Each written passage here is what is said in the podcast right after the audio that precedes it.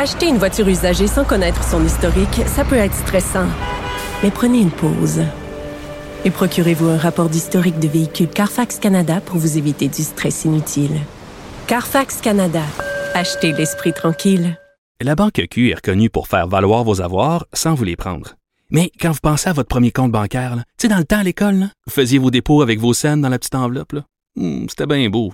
Mais avec le temps, ce vieux compte-là vous a coûté des milliers de dollars en frais, puis vous ne faites pas une scène d'intérêt. Avec la Banque Q, vous obtenez des intérêts élevés et aucun frais sur vos services bancaires courants. Autrement dit, ça fait pas mal plus de scènes dans votre enveloppe, ça. Banque Q. Faites valoir vos avoirs. Visitez banqueq.ca pour en savoir plus. Antoine Robitaille.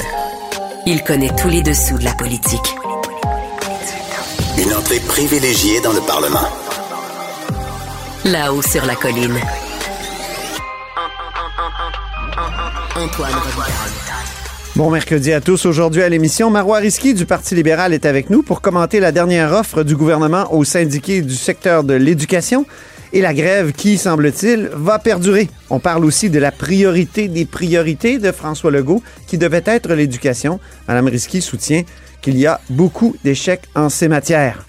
Mais d'abord, mais d'abord, c'est l'heure de notre rencontre avec mes amis du bureau parlementaire. Marc-André Gagnon et Patrick Belrose sont tous deux correspondants à l'Assemblée nationale pour le journal et le journal. Ils sont avec moi en studio. Bonjour. Bonjour. Bonjour Antoine. Alors, la, jour- la journée avait été plutôt calme en matière de négociation avec euh, le secteur public, là, le gouvernement et le secteur public, mais il y a un rebondissement qui vient de se produire, Patrick. Écoute, c'est pour ça qu'on aime la politique, Antoine. Oui. Ça bouge toujours, même quand on pense que ça va être une journée tranquille. Euh, oui, en effet, donc, euh, la présidente du Conseil du Trésor, Sonia Lebel, a fait une nouvelle offre à l'ensemble des employés du secteur public. Euh, une nouvelle offre qui fait passer, en fait, la hausse salariale sur cinq ans de 10,3% à 12,7 je dirais, si j'étais dans la rue, que ça valait la peine quand même de, de se battre encore un petit Ben peu. oui. C'est une euh, di- différence qui est importante. Écoute, M. Legault a martelé pendant des mois euh, avant le début des grèves que chaque hausse de 1% équivalait à 600 millions. Ouh. Si on fait un calcul facile, parce que c'est pas exactement ça, là, mais on parle d'environ 1,4 milliard, mais là, bon... Récurrent. Ouais. Oui, exact. Chaque année. là. Il y a de l'argent où on recule quand même là, sur le sectoriel. C'est pas, pas nécessairement le, le- le- le vrai chiffre, mais juste pour donner un ordre de grandeur aux gens qui nous écoutent. Donc, euh, on sent que Québec veut faire débloquer les négociations avec la grève de la FAE, donc les enseignants euh, de la FAE qui sont dans la rue depuis euh, une, dizaine, une dizaine de jours déjà, Euh, et aussi avec le Front commun qui va tenir de nouvelles journées de grève pour une semaine à compter de vendredi. Ça aussi, ça touche les écoles, mais ça touche évidemment aussi d'autres services, dont les, les hôpitaux, la FIC aussi qui pourrait Puis des, des- avoir des moyens de aussi- pression. Il y a des employés dans les écoles aussi qui sont reliés à, Exactement. à la FAE, fond, à la. CSQ. Même donc si les- on règle avec la les grèves FAE sont pas simultanées, on pourrait avoir quand même des grèves qui s'allongent. là. Exactement. Même si on, ré- on- si on règle avec la FAE demain, les employés de soutien dans les écoles pourraient tomber en grève vendredi. Mhm. Ça veut dire qu'on irait jusqu'à la semaine prochaine. Ça fait beaucoup, beaucoup de journées euh, de perdus pour les écoliers. Et on voit aussi avec le sondage de ce matin que le gouvernement- le Legault n'a pas nécessairement la cote Ben non. auprès de la population. Euh, S'ils espéraient que la- l'appui bascule de leur côté, on voit que c'est pas ça qui est en train euh, d'arriver. Non. Euh, je me tourne maintenant vers Marc-André. La- C'est la fin de session. Les esprits s'échauffent à l'Assemblée nationale. Il y a des insultes qui s'échangent. Oui, quand même, c'était assez particulier euh, ce à quoi on a assisté aujourd'hui au Salon Bleu. Le leader parlementaire de Québec solidaire, Alexandre Leduc, euh, a dû s'excuser après avoir lancé en plein Salon Bleu un fuck you. Oui. excuse, bien senti euh, à son vis-à-vis caquiste euh, Simon Jolin Barrette. On n'a pas entendu les mots puisque c'était hors micro, mais on peut écouter le leader euh, du gouvernement, le leader parlementaire du gouvernement, Simon Jolin Barrette, euh, résumer ce qui s'est produit. Le leader du deuxième groupe d'opposition vient sur le parquet de la Chambre d'utiliser un terme anglophone à mon endroit, qui en français, ça veut dire « va te faire foutre, Simon ». Je n'accepte pas entre parlementaires sur un parquet de l'Assemblée nationale, lorsque j'exerce mes fonctions de leader du gouvernement, de me faire injurier par Québec solidaire. Puis je vais vous le dire, Madame la Présidente, de me faire dire fuck you Simon. Tout le monde a compris ici ce que le député de Schlager Maisonneuve a dit. C'est complètement inacceptable. Ce sont des propos radicaux, irrespectueux pour les fonctions qu'on exerce, Madame la Présidente. Puis ça fait quelques années, Madame la Présidente, que je suis ici. C'est la première fois que je me fais envoyer promener d'une façon vulgaire par un collègue de l'opposition. Et fait à noter, euh, M. Simon Jolin Barrette, à ce moment-là, en Chambre, a obtenu l'appui de la leader parlementaire adjointe de l'opposition officielle, donc libérale, Michel Setlacoué, qui Mm. euh, a accusé M. Leduc donc, de s'être comporté de façon inadmissible et indigne, je cite.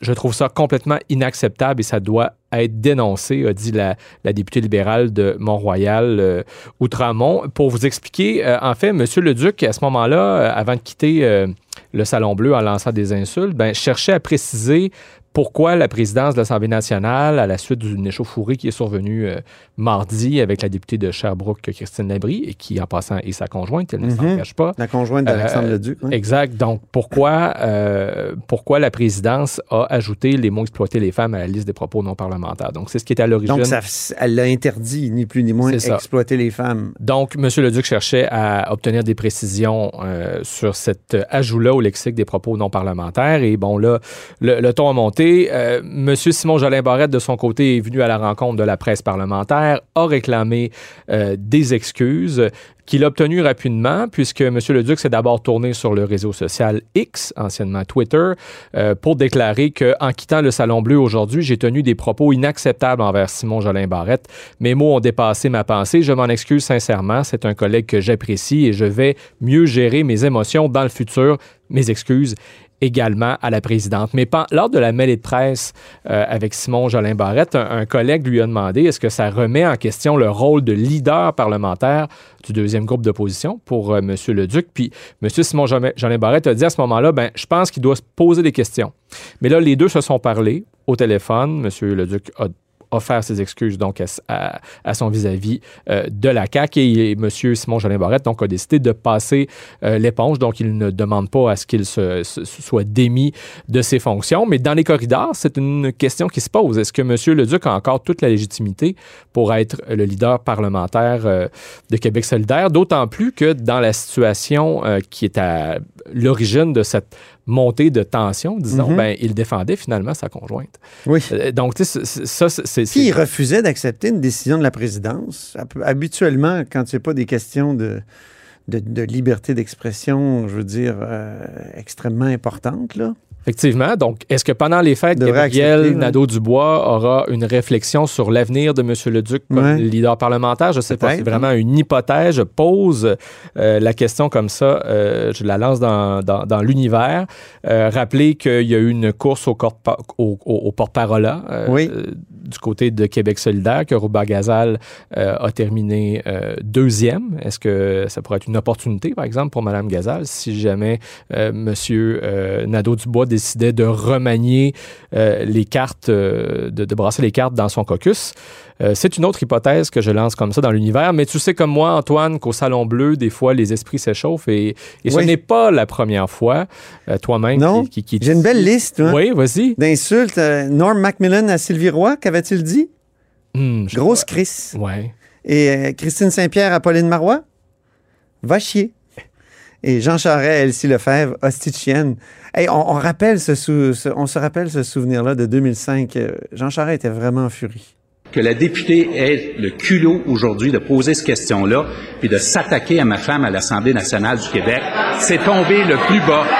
C'est tombé le plus bas de tout ce que j'ai vu à l'Assemblée nationale depuis que je siège ici, M. Monsieur Charest, à ce moment-là, donc on est le 15 juin 2005, il était vraiment en colère. On Oui. l'entend hein, Oui. frapper le poing sur la table. C'est en se rasseyant qu'il avait dit. Il lance l'écouteur au sol et c'est vraiment sur ses lèvres Oui. que l'on peut lire Estichienne, un son qui n'est pas capté par les micros. Et qu'est-ce que. M. Charest avait déclaré pour s'excuser à l'époque? Ah. J'ai laissé tomber un mot en me parlant à moi-même et je le regrette. Si cela Bon. a pu offenser quelqu'un, je m'en excuse. Je note qu'à l'époque, on, se disputait en- ou on s'insultait en français à l'Assemblée nationale. Exact. Et et Hein? il y avait des applaudissements encore. Un peu plus d'ambiance quand même. Oui. Des fois, je m'en ennuie. Patrick, ce matin, on pensait que la session allait être prolongée la semaine prochaine, trois jours de travaux supplémentaires alors qu'elle doit, euh, en principe, se terminer vendredi. Mais, mais finalement, ça sera pas le cas ou ça va être le cas? C'est plus clair, là? Quand je te dis que ça, ça- ça bouge rapidement, Oui. oui, en effet. Donc, euh, le projet de loi 15, qui est la réforme de la santé, présenté par M. Dubé, euh, compre- comprend 1200 articles. Il y a déjà 400 quelques amendements qui ont été déposés. Donc, l'é- l'étude du projet de loi 15 s'étire, s'éternise. Euh, et le Parti libéral avait proposé de poursuivre pour une dernière semaine euh, la, la- la semaine prochaine, malgré la fin de la session parlementaire. Ce matin, M. Dubé et Simon Jean Barrette, le leader parlementaire, sont venus dire ben, on est prêt à accorder trois jours supplémentaires. Oui, on peut les écouter d'ailleurs. Oui, on les écoute. Les collègues des oppositions nous ont demandé de prolonger la session relativement au projet de loi 15 et on est ouvert à le faire. On est ouvert à le faire, à siéger lundi, mardi et mercredi pour que ça se termine jeudi avec l'adoption finale du projet de loi. Alors, dans un souci de collaboration, de main tendue, on est ouvert à prolonger la session en études détaillées euh, la semaine prochaine, mais il faut que ça se termine jeudi. Pourquoi pas y aller avec un baillon, tout Ben, simplement? Ben, écoutez, si on est capable, ils nous l'ont offert de donner quelques jours de plus. Il reste des articles à faire. Puis pour votre question, si on prend quelques jours de plus pour bien finir, tant mieux. Moi, c'est le plus. Et là, en fait, en politique, il faut toujours quand même euh, bien peser ses mots et bien écouter les mots euh, de Ouais. l'adversaire. Parce que M. euh, Dubé et M. Jean Barrette, ce qu'ils proposent, c'est d'étudier pendant encore trois jours et ensuite d'adopter le projet de loi. Oui. Et donc, les oppositions se, sont demandé est-ce que ça signifie qu'on sera obligé d'accepter l'adoption, même si on peut voter contre quand même, mais qu'on sera obligé d'accepter l'adoption euh, sans passer par baillon. Tu dis, on peut pas voter contre parce que la CAQ est tellement majoritaire, oui. Non, je dis, ils peuvent toujours voter contre, mais, Ouais, mais ouais, ils peuvent faudrait quand même procéder à l'adoption parce que la, la, la CAQ est majoritaire et OK, adopter je comprends. Ouais. sans baillon, même s'il reste des amendements à étudier. Euh, donc, les oppositions se sont penchées sur la question.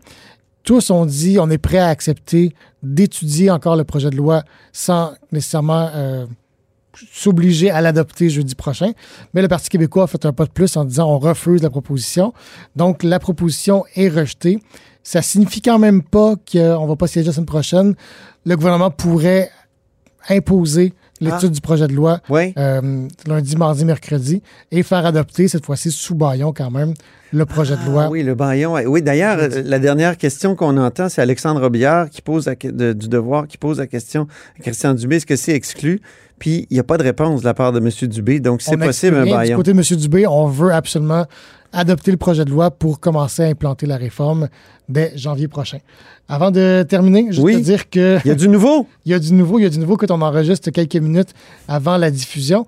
Et là, on apprend en fait que le Front commun rejette la nouvelle offre du Bon. gouvernement, donc le 12.7 Aïe, qui aïe. était sur la table. Écoute, j'ai jamais vu ça pour de vrai. Ça monte rapidement.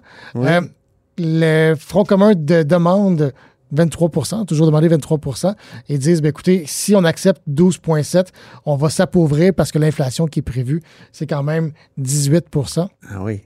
Euh, donc, la grève est maintenue du 8 au 14 décembre pour le Front commun. C'est les Pour l'instant, mais ça peut changer, parlait. On ne sait jamais. Ça peut changer. Ça peut On va se changer. dépêcher à mettre en onde immédiatement. C'est ça.